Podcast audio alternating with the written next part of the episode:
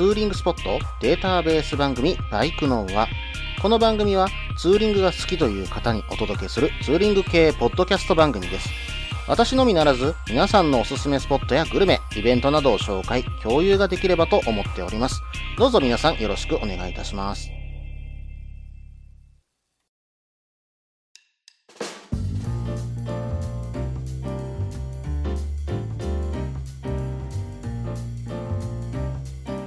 はい、始まりました。バイクのは第103回ですね。お相手は忍者650に乗るタククロです。どうぞよろしくお願いいたします。皆さん、バイクオブザイヤー2020のバイクが決まりましたね。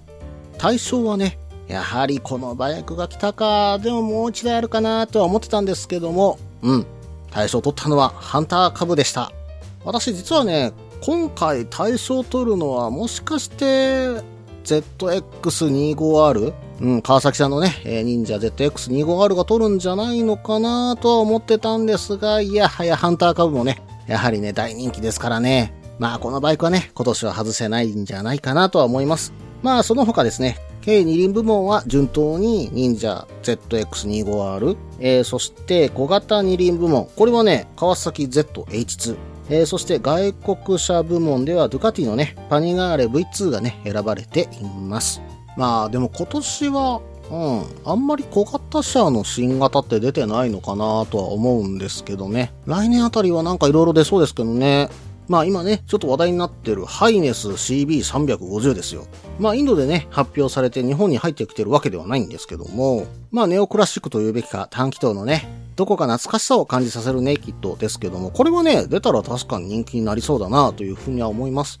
まあ国内で出たら50万から60万円ぐらいの予想価格だというふうにね、ヤングマシンさんが出てたんですけども、まあヤングマシンさんですからね、まあ噂の息が出ないのかななんていうふうには思いますけどね。スクランブラースタイルというのもね、えー何か予想されていましたが、これはこれでまたかっこいいななんていうふうには思っていました。まあ、あと、川崎さんがね、動画で公開していたね、ハイブリッドバイク？まあ、これもそろそろ本腰入れてね、作られてくるんじゃないのかな、なんていうふうに思います。まあ、つい先日ね、ニュースで流れましたけども、ガソリン車がなくなるかもしれないと。2030年のね、中頃にはガソリン車の販売を禁止するみたいなね、話がね、え出てましたけども、まあ中身はね、ハイブリッド車を売ってもいいみたいなこともなってたんでね、えーそういったところで本格的にこちらの方にね、移行していくのではないのかななんていうふうに思うところもあります。まあ本当に完全な電気バイクもね、もしかしたら日本メーカーから販売されるかもしれませんよね。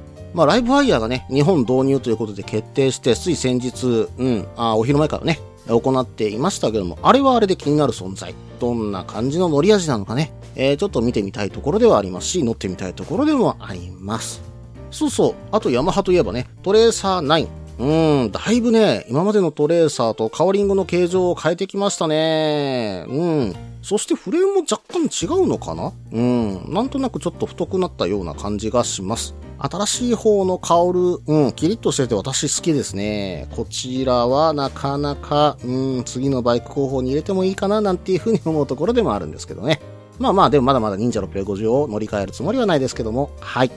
あとはね、川崎さんが目黒を復活させたりですね。うん、新しいね、試みがね、いろいろとね、始まってる気がします。来年はね、新車情報、目が離せない状況になると思いますよ。皆さん楽しみにしましょうね。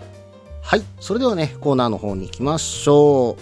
う。ツーリングスポット紹介のコーナー。このコーナーは私、もしくは皆さんから投稿いただいたおすすめのスポット、穴場のスポット、自分しかいないけど自分が好きなスポットなどを紹介するコーナーです。今回はヨッシーさんからメールをいただきました。ヨッシーさんいつもありがとうございます。何回目かな？ヨッシーさんの登場は。うん、今までもね、えー紹介させていただいておりますが、本当にね、えー毎回毎回投稿ありがとうございます。まあ、いろいろとね、えーまた送ってください。よろしくお願いいたします。それではね、えー読んでいこうと思います。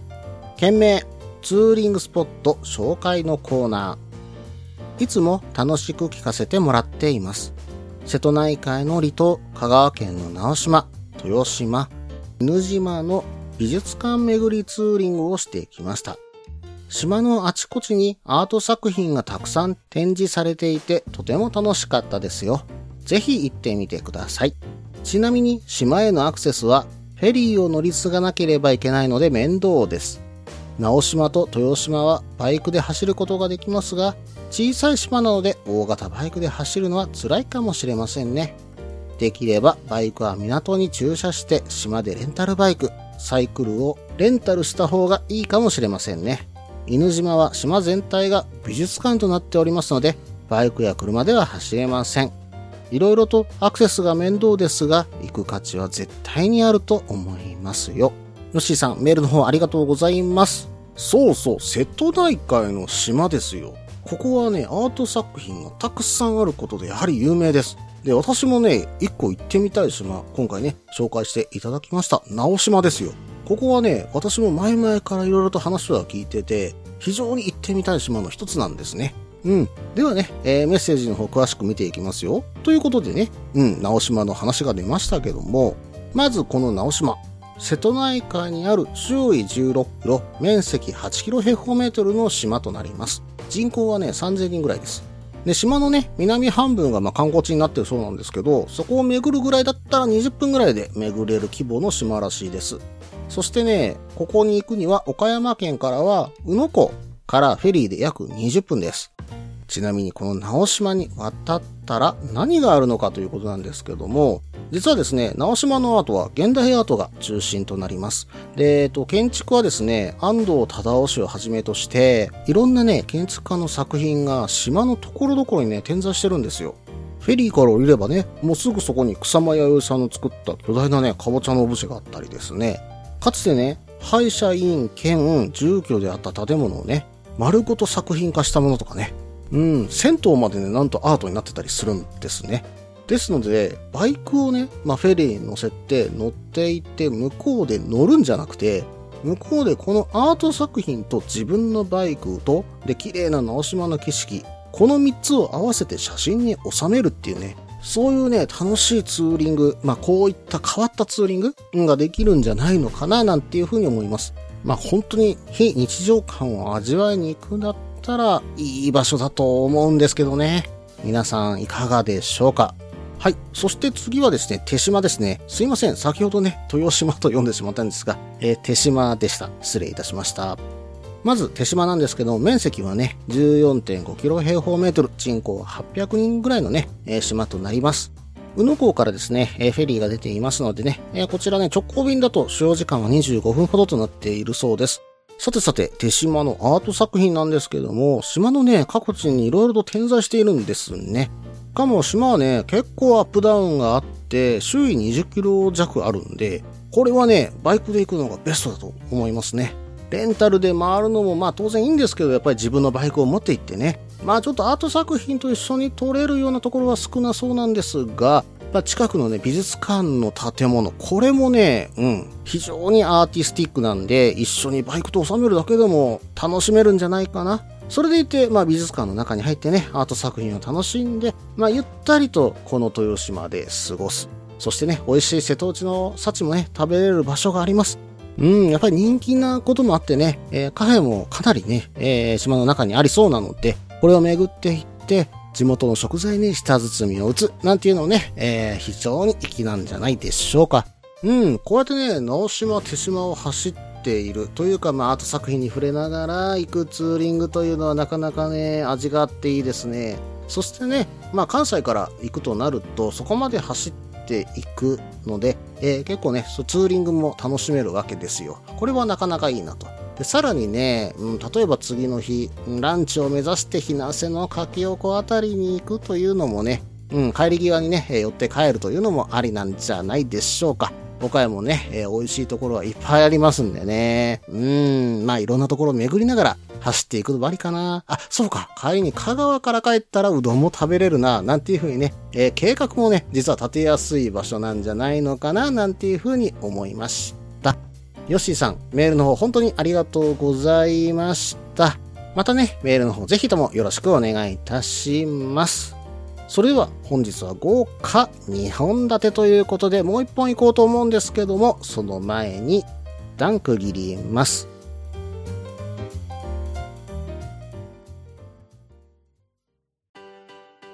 落ち着いて聞いてください。あなた EBR 症候群です。だって、だってお前ハヤボルトじゃんって。もう私、ビュエルっていうアメ車乗ってますけど、なんか無理やりいいこと言おうと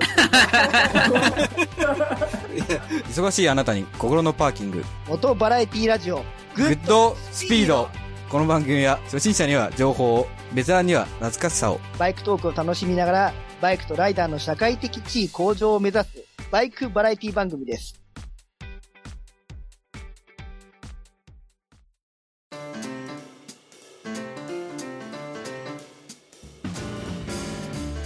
はい、それではね、後半です。後半はですね、もう一件ツーリングスポット紹介のコーナーに届いたお便りを紹介しようと思います。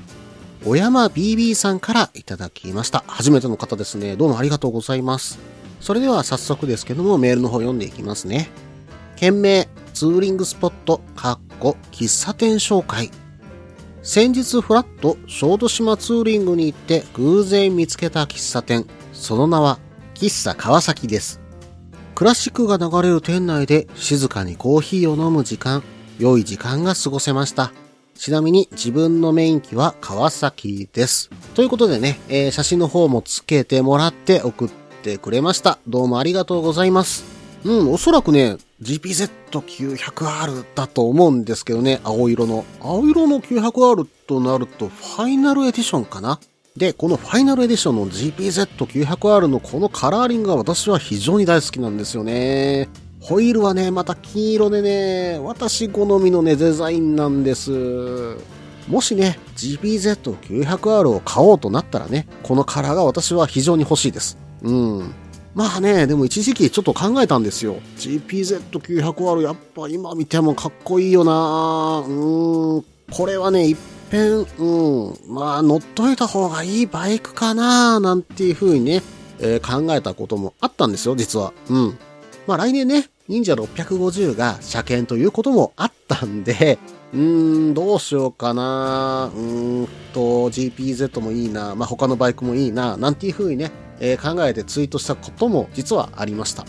まあでもその中でもね、900R はやっぱ格別なね、うん、かっこよさがあるなまあ古くてね、えーやっぱり配線類とかね、うん、まあ電気系統のあたりのトラブルも怖いな機械系のトラブルもまあね、高年式になってきたらちょっと私じゃ直せる自信がないしお金かかるななんていうふうにやっぱちょっと考えてしまうところもあったんですが、まあまあ自分で整備も少しずつ覚えながら変えればいいなぁなんていうふうにはね、少し思ってはいました。まあまあ今はね、えーもう忍者650で車検を通してもうちょっと長年乗ってみようというふうに思っていますんで、もし買うとしてもしばらく先にはなるんですが、うーん、まあでもね、脱ガソリンの話も出てきてるんで、今のうちに乗りたいバイクに乗っとくのもいいのかななんていうふうには思うところもあります。はい。それではね、メールの方を詳しく見ていこうと思います。うん。まずは小豆島ね。うん。小豆島にツーリング行く方結構多いんですよね。意外と離島とはいえ、姫路港からね、フェリーでだいたい1時間40分ぐらいで行けてしまうんですね。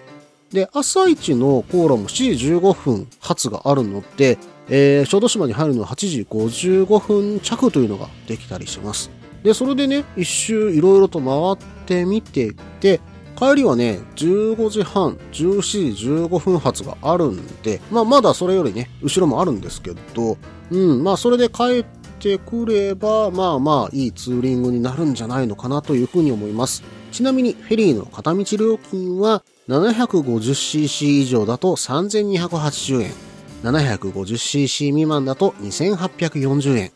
原動付き自転車、まあ、125cc 未満ですね。これであれば2410円で行けてしまいます。ただね、二輪車は予約ができないということなので、この点だけはね、気をつけてくださいね。はい。それではね、メールの方に戻ります。メールに書かれてたお店、喫茶川崎さんなんですが、あまりね、検索してもちょっと情報が出てこなかったんですが、まあ一点、えー面白そうなことが出てきたのが、水出しコーヒーをね、出しているお店ということです。しかもね、まあ昭和を感じられるような、うん、店内、まあさらには外観だと思いますのでね、うん、まあそんな時間を味わいに行くのもいいんじゃないでしょうか。またね、GPZ900R みたいな、まあちょっとね、うん、まあもう絶版車に当たるバイクと写真を撮ったりとかね、その店内からそのバイクを見るだけでも、うん、すごく面白い、うん、雰囲気になるんじゃないのかな。それが見ててまた、うん、ゆっくりできる時間になるんじゃないのかな、なんていうふうに思いました。はい。それではね、せっかく小豆島の話が出たんで、小豆島のね、ツーリングスポット、他にどういうところがあるのか見ていこうと思います。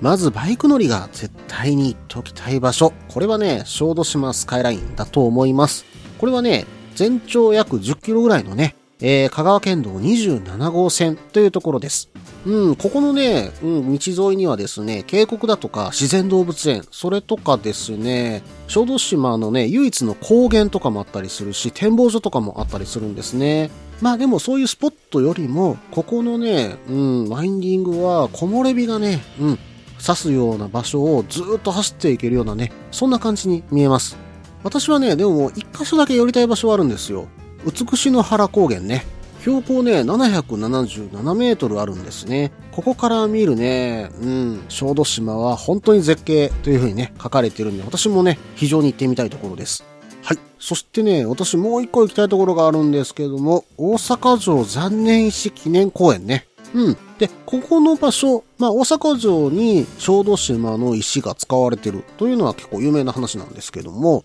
ここに残されている石は、1640年代に大阪城の修築の用途で使われる予定だった石が、まあ、この港まで運搬されてきて、船に積まれる予定だったんですけども、なぜかここに置いてあるというものが、えー、展示されているということなんですね。で、この場所に、まあその残石のね、資料館等もあるので、まあこれはね、歴史好きにとってはちょっと寄ってみたい場所のね、一つなんじゃないのかな、なんていうふうに思います。私もこれは行ってみたいと思いますね。はい。それではね、もう一つ、ライダーとしてはね、外せない場所としてはね、マルキン醤油記念館かな。うん。まあ、ここでね、国の有形文化財に登録された合掌造りの建物をね、見るのもいいんですけども、いいんですけども、ライダーとして行ってみたいとすれば、ここで食べれる醤油ソフトクリームですよ。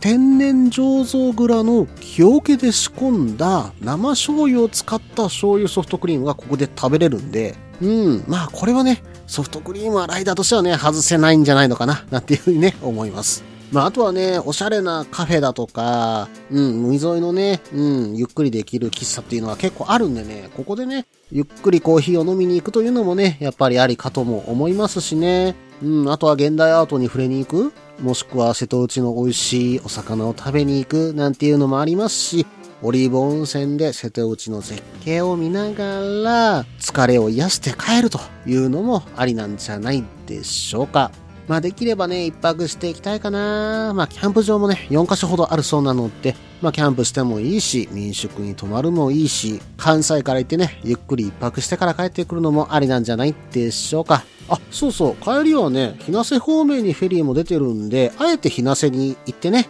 そこで柿きおこ食べて帰るというのもありだと思いますよ。小山 BB さん、メールの方本当にありがとうございました。またね、ぜひメールの方送ってください。よろしくお願いいたします。以上、ツーリングスポット紹介のコーナーでした。それではね、後半これにて終了します。引き続きましてエンディングです。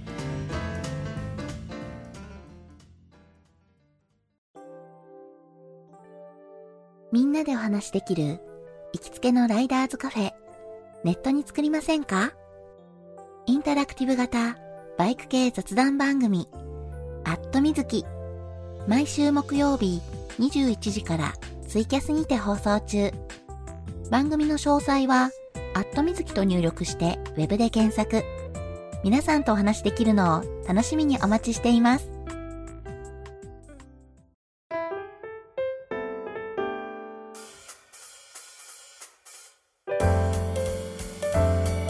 はい、それではね、エンディングです。エンディングはですね、今回は、普通歌をね、いただいていますので、紹介させていただこうと思います。マーくんちゃんさんからいただきました。いつもツイッターでね、絡んでいただいてどうもありがとうございます。それではね、早速ですけども読んでいきます。件名、ふつおた。タククロさん、いつも楽しく聞いています。年末で色々と忙しい日々かと思いますが、タククロさんにとってこの2020年はどんな年だったでしょうか？世の中ではコロナ云々と言いがちですが私にとって2020年はサンセットサンライズツーリングラリー、通称 SSTR に参加できたことです。実際の開催日は夜勤明けの週末となり、自宅からスタート地点に出発するまで、ほぼ不眠で行く形になってしまうため、キャンセルしようか迷いましたが、今回はフリー開催となり、自分の好きな日程でスタートできることになり、10月5日にチリ浜を目指すことになりました。チリ浜は子供の頃家族で北陸旅行した際にバスで通過するのみでしたが、実に30年ぶりのチリ浜でした。無事に日没までに到着することができました。また、風間真司さんにも会うことができ感激でした。また別の機会でセローで北陸ツーリングしたいと思います。それでは長文になりましたが、良いお年をお迎えください。